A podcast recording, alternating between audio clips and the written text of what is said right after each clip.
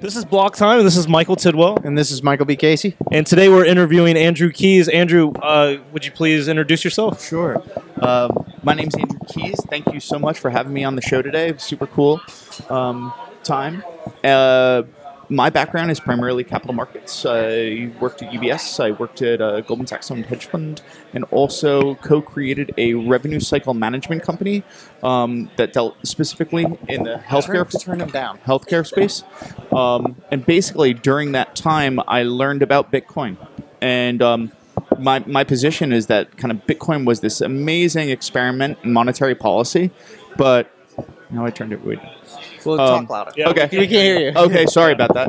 Um, it was the, it was this amazing experiment in monetary policy, um, and solved you know the double spend and and, and was just a, a true advancement in computer science. But I I wasn't able to do much more than kind of sh- shift a token from me to you, from you to another counterparty, etc. And, and I was really looking for kind of a, a platform that I could impart business logic as well. So kind of like the if then else statement and I uh, was lucky enough to go to the first ever Ethereum.com meetup, like a nerd, uh, in New York, uh, and it was being hosted by a de- gentleman by the name of Joseph Lubin, who was one of the co-founders of Ethereum. And long story short, uh, once I started to understand this technology um, at kind of a, a very high level. Um, I, I, I my, my imagination ran wild, and I and I basically uh, told Joe that I would work for free for him, um, and, and and I was kind of one of the the uh, original uh, group group of people that uh, started ConsenSys. So um, con, con, ConsenSys uh, is the largest Ethereum software engineering shop in the world. Um, we're now what is o- your title at ConsenSys? Oh, uh, head of global business development. And uh, there's a 150 plus people on f- uh, in North America, South America, Europe, Asia, Africa, um, and and basically we have kind of really three main thrusts. Uh, the first is infrastructure. We built two of the eight implementations of the Ethereum protocol. We built the Java client and the Haskell client. Um, Next is uh, we also build developer tools. So, kind of the most downloaded developer tool, Truffle, uh, is uh, was built by a gentleman within our, our group uh, named Tim Coulter. Uh, and then we build what we consider to be core components to these next generation decentralized applications, um, which are, are, are things that we believe should be standardized um, so they can be replicated and used over and over again. So, that's things like identity systems, registry systems, token issuance and management like standards. ERC twenty two. Exactly, like ERC twenty. Yeah, so so that's kind of the the protocol uh, infrastructure. Then, real quickly, we have an enterprise consulting arm, which I help drive, uh, where we educate, and elucidate use cases, and build production grade systems for governments, uh, companies, um, horizontally. So we're built production grade supply chains, production grades financial instruments, um, and and and uh, in, in, in horizontally. So not just one specific vertical. And then the last thing uh, is that we build product and we operate the product side of the house uh, like a venture studio model, and basically. Uh, BetaWorks made kind of the venture studio model kind of famous, where an idea becomes a project, a project becomes a product, and then that product could eventually spin off to be its own company. So I've, I remember the first time I saw you was at a conference. How many conferences blockchain related have you Oh. given talks at? many, many, many, many, many, many, uh, all over the world. Um, and it's been probably the most fun I've ever had in my professional career. Um, just kind of interacting with people, um, debating how this stuff's going to play out, and just uh, witnessing kind of all the weird things that happen in crypto. Yeah, there's so many different ways it could play out. I mean, I don't think anybody really, well, not. I don't think anybody would have predicted what happened exactly with the Ethereum split and the way it went down. It would have been very difficult to know how that would have gamed out ahead of time. yeah. I mean, the the DAO obviously was a bit of a honeypot, uh, and but it, it, just to see the actual split happen in real time was very interesting. What What's your opinion about the DAO split? And uh, we can then talk about like maybe ETC and whatever. Sure, sure, whatever you'd like. Um, I I think that the DAO itself was kind of an egregious, somewhat reckless, uh, premature money grab.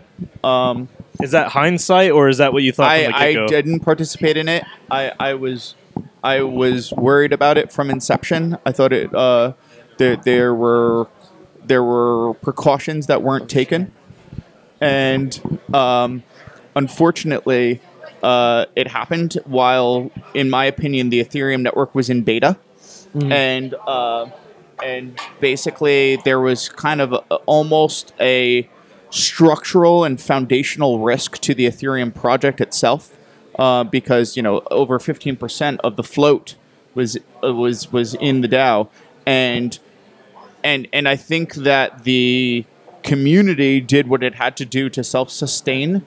Um, I don't think that going forward, the protocol should be dealing with the application layers mistakes, uh, and and I think that we learned a lot from it, and I doubt we're going to see kind of hard forks uh, like that So again. So when it went down, wh- which side did you favor?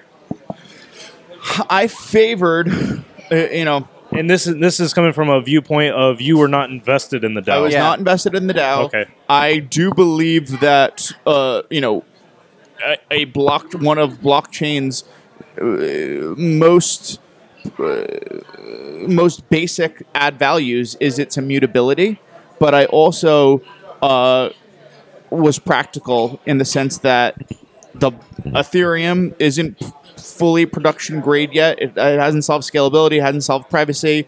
The libraries and that would that are being used uh, weren't completely fleshed out, and I and I think that we. Uh, the, the the community and the foundation did what it had to do to sustain. I mean, uh, what do you think the level is now? Based like because uh, the downfall of the DAO is basically a bug in Solidity. Right. I mean, I think, uh, well, this is my personal opinion. It might be that the, those things are too complex to be flushed out for quite some time yet. I, I, I Uh, do think that I do think that there are going to be more bugs. I do think that this is going to breed a whole new level of security IT audit.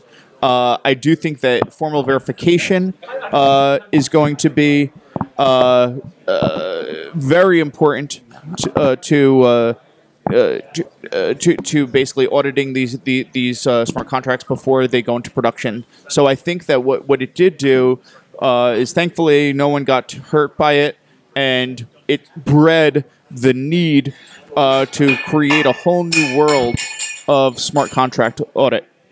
Do, do you consider it a rollback or a bailout or what? What like how do you view it? Kind of like politically.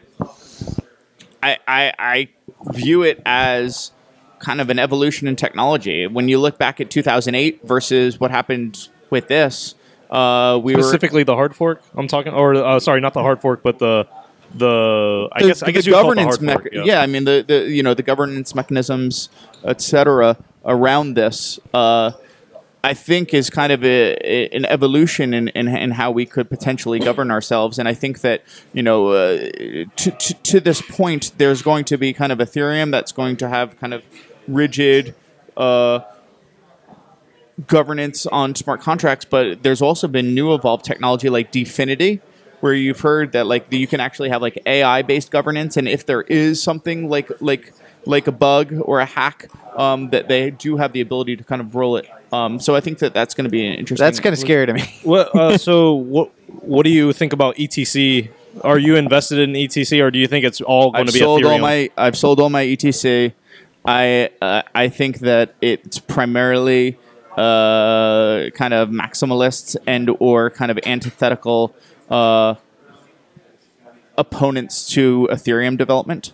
Um, I think that there is not much being built for ETC, and I think that ETH is going to have scalability, privacy, um, and that's not going to be. So uh, it, that actually leads into a good good question. It's a good segue. So, what are your thoughts and feelings on Casper and the proof of stake? Because I see that as the key differentiator going Yeah. forward between ETC and ETH. Well, well, so I would say scalability is a key differentiator, but Casper is just really one of three of the scalability milestones. So the first one is Raiden. Um, and or state channels. Lightning Network yeah, so- equivalent. yeah, so like the Lightning Net- Lightning Network equivalent, um, and uh, Heiko Hees and Jeff Coleman um, in two different places. Heiko Hees from BrainBot Technologies and Jeff Coleman from Ledger Labs have been doing tremendous work on improving and optimizing state channels. So before even proof of stake happens, I think we're going to start seeing that next month. So that's going to be awesome. Secondly, um, I think proof of stake is going to happen. I think it's going to happen in 2017.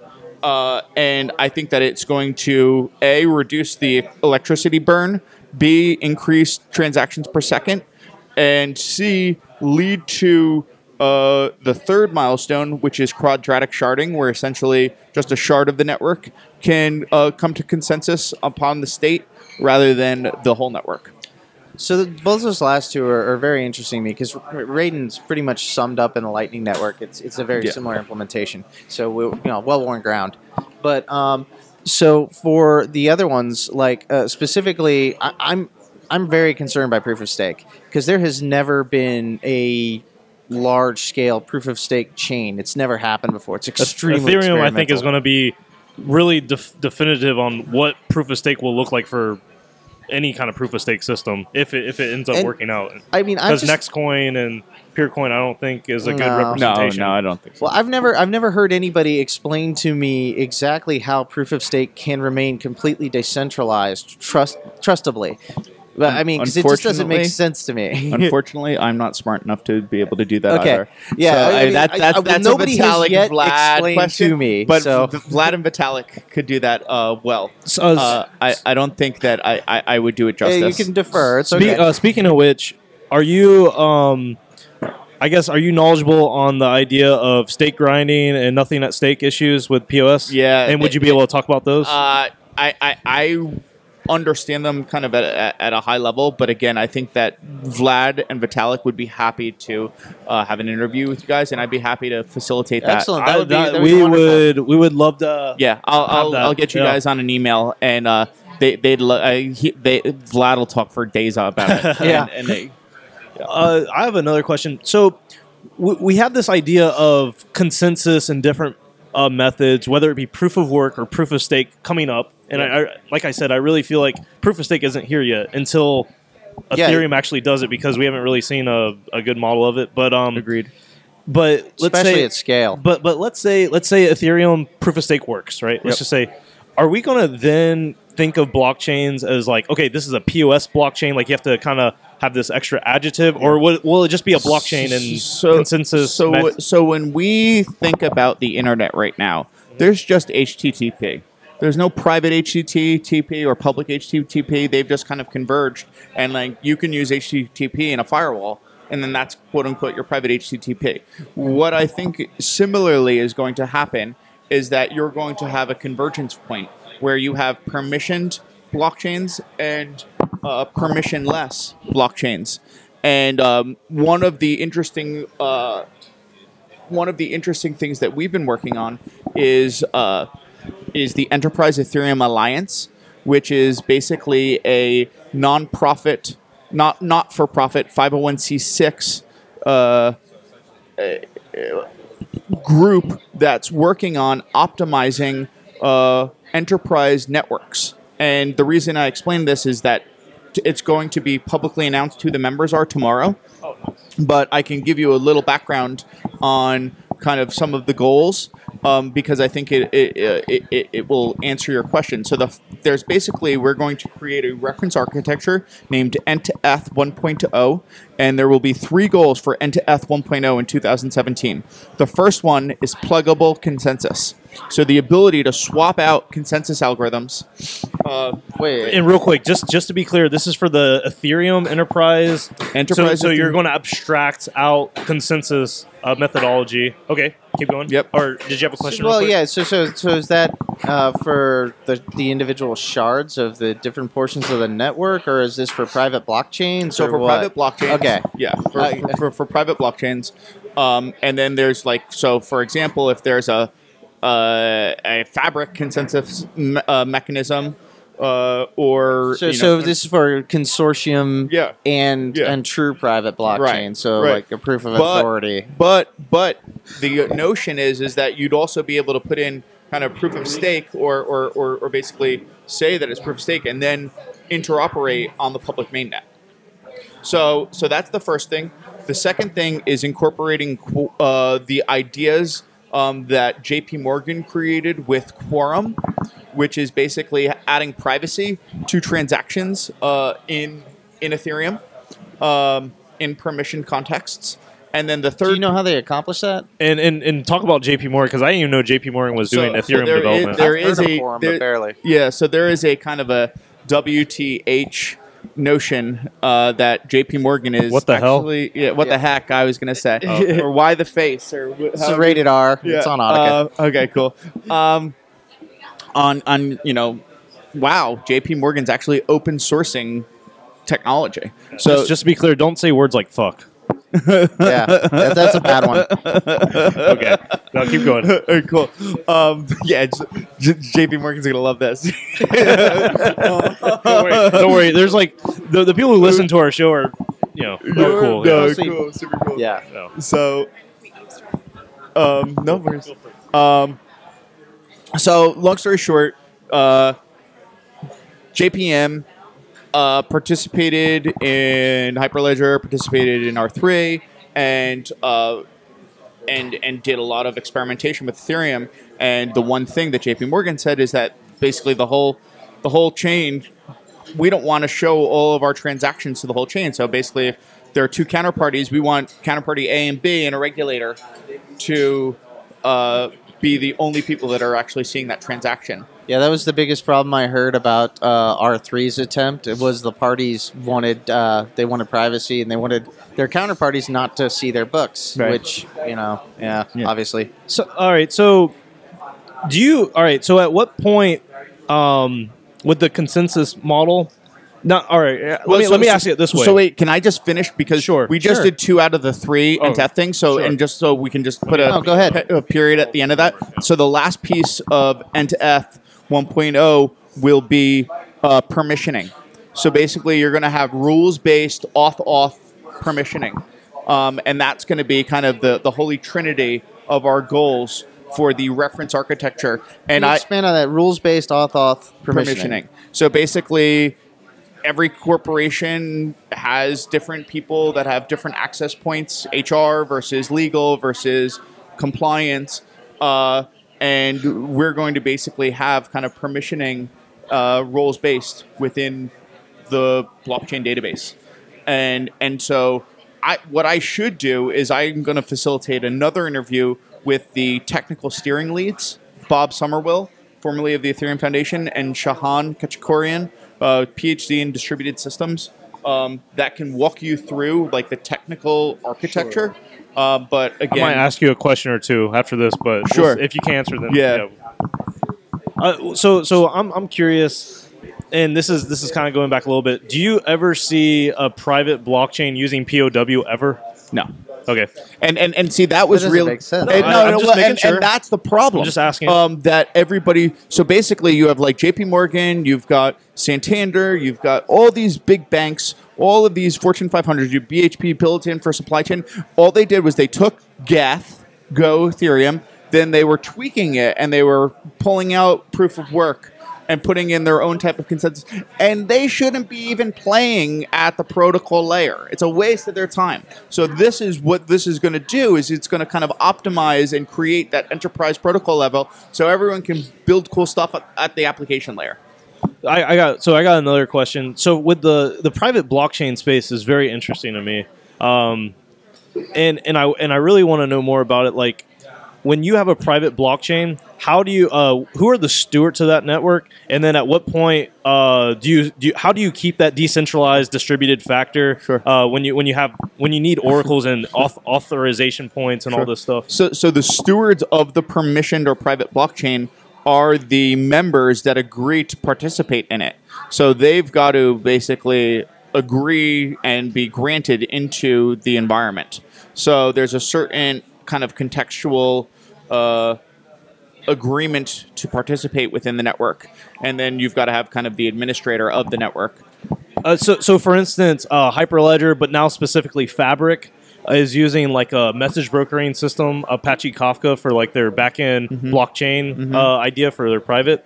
Um, do you consider that like a blockchain, or is this really like if there is a private blockchain, it's really just like a really highly scalable message broker, and it's not actually like blocks like a Bitcoin? No, I or mean? I, um, and I'm just curious on your. I mean, I think there's going to be different flavors, uh, and I think that there's going to be kind of interoperability points. I think that there's merit in what Hyperledger is doing, uh, specifically, you know, in Fabric, or I think there's uh, merit in Sawtooth Lake. I think there's merit in Iroha. I think that there's merit in Corda, um, and I think there's merit in a lot of the Ethereum development as well.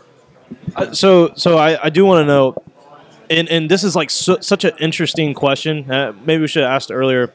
Um, what is and, and and this could go on for a long time but what is like i guess the most concise definition of blockchain that you have?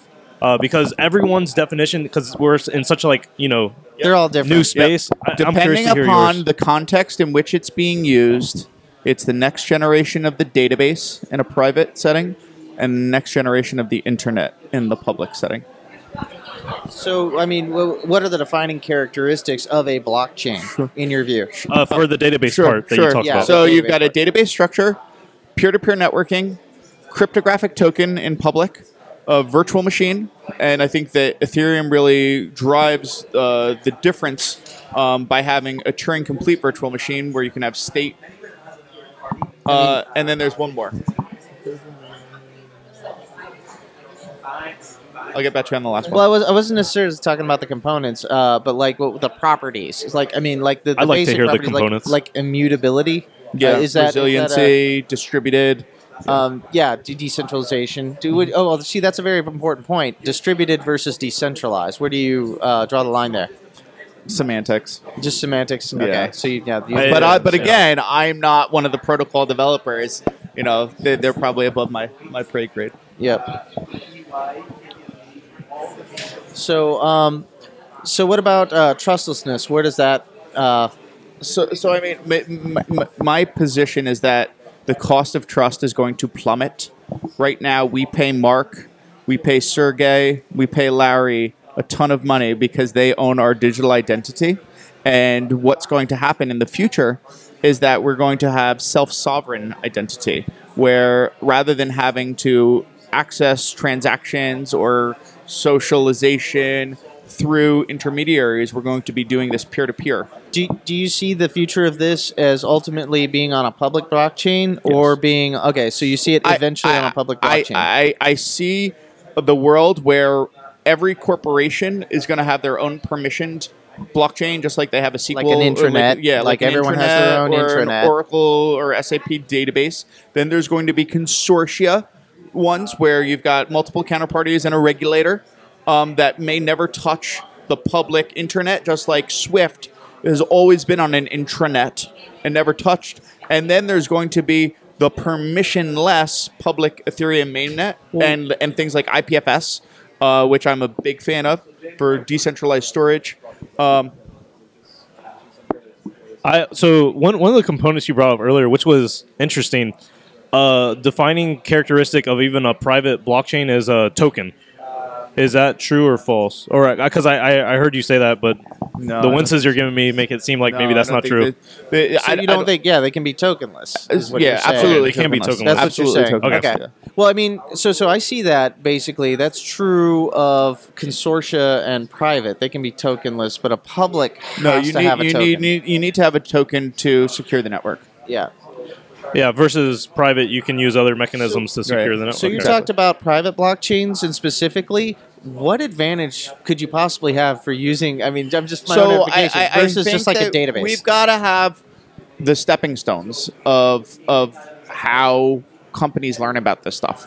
You're not going to get banks or insurers or so it's just like a beta test farm is the only Yeah, advantage. And, and, and, and I do think that there there are optimizations of, of being able to kind of optimize smart contracts uh, versus a regular database that doesn't have smart contract functionality. A B, you can have permissioned blockchains that are consortia driven. So, so we just announced the production grade supply chain for BHP Billiton, which is the largest natural resources mining company in the world.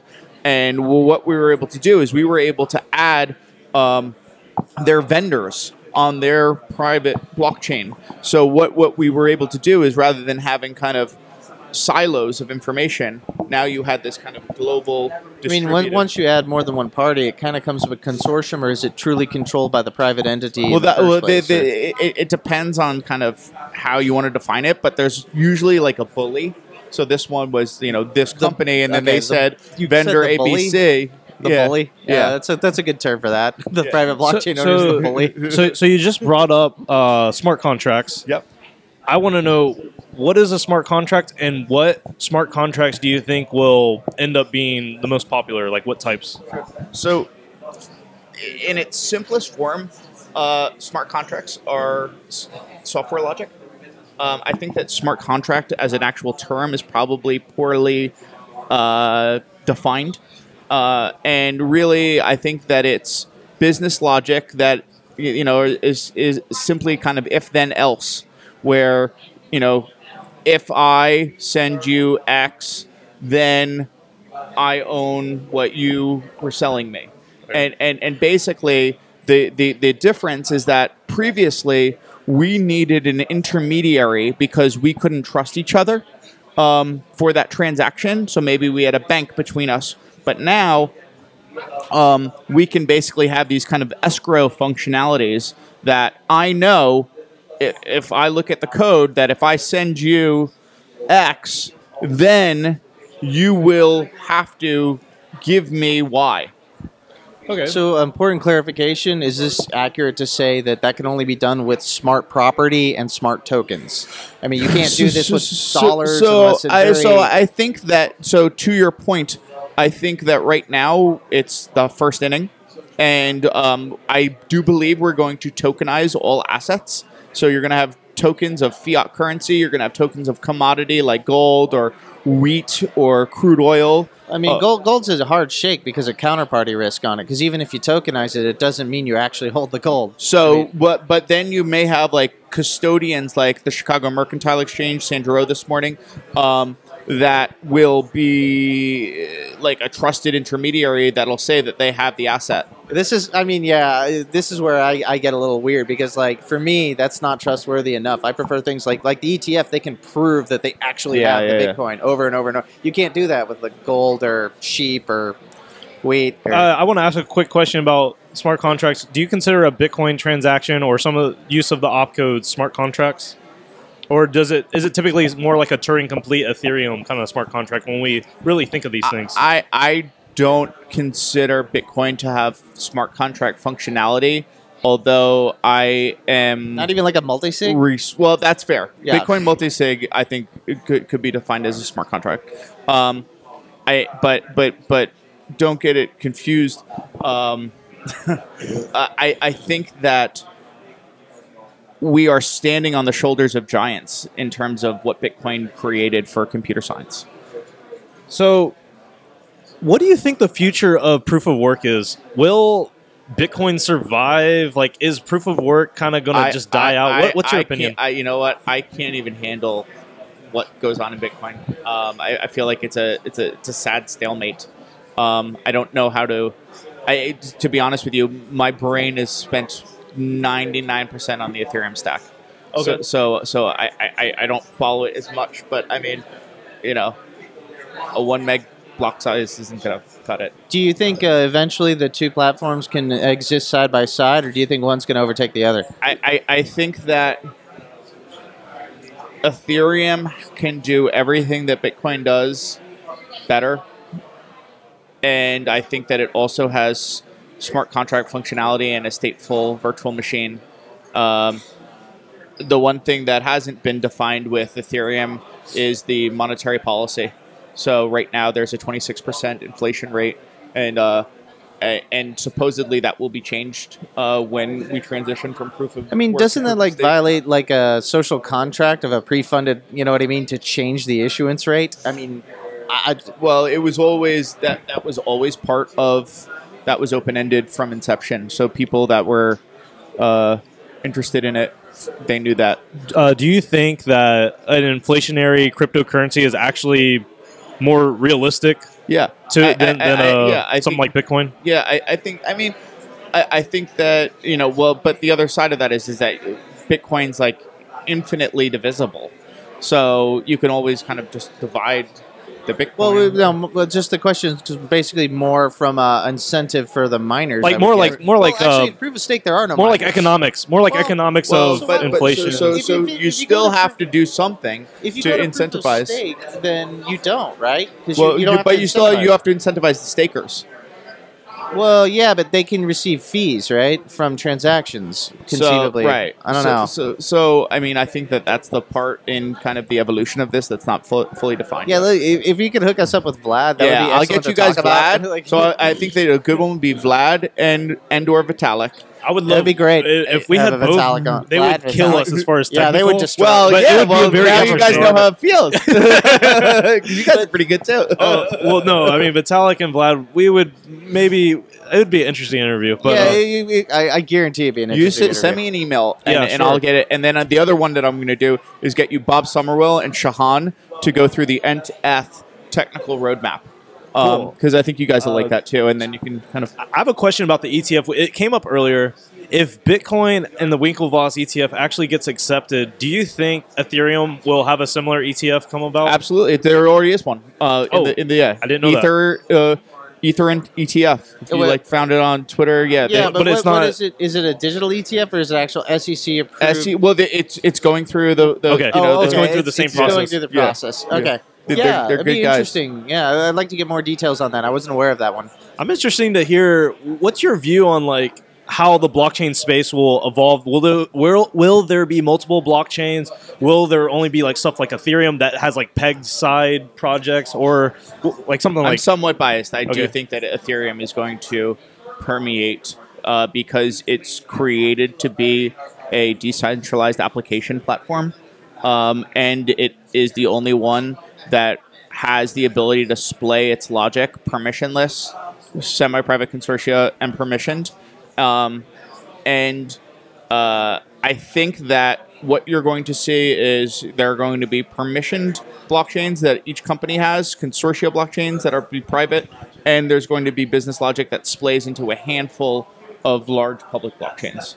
So if, if we could get back to sharding really quickly, and I don't know, you know, let me know if you're out of your depth at all. I am. But like, well, yeah, but just in general, you may know some high I'm already out of my depth. well, uh, so am I. But um, so so as far as the uh, the sharding, because it just it seems really redundant to have a world computer where every node runs the Yeah. entirety of every smart contract known to man. So when they do sharding, is the plan to run a su- uh, subset of the smart contracts on a subset of the nodes Exactly. eff- effectively? Okay, yeah. Okay, I, you know, I, I have to read up and learn more These- about the planned implementation for that because it, yeah, obviously it can't can't scale at all the way it is currently. Right. But yeah, Yeah, it's, it's But I, but you know, I the people said you couldn't have a Turing complete virtual machine. You know, initially, I mean, these guys. If I was a betting man, the the people at the Ethereum Foundation, they they're the horse to bet on. They, they, they, they I, I, I haven't found a sharper group of developers and so. How much of the how much code does actually Vitalik do, or is he mainly just a evangelism? does a ton. Okay, His hands are dirty every day. all right. Um, I don't necessarily have any more questions, Mike. Do you? no, not not really, man. Uh, Thanks, cool. thanks a No lot. worries, it, yeah. it was uh, good to get to know you and uh, interested to have you set us up with Vitalik and Yeah, Vlad potentially. absolutely. So yeah, Cheers, Yep. guys. Thank you. yeah. Thanks, thanks, Andrew. for joining us. Yeah. Thanks, guys.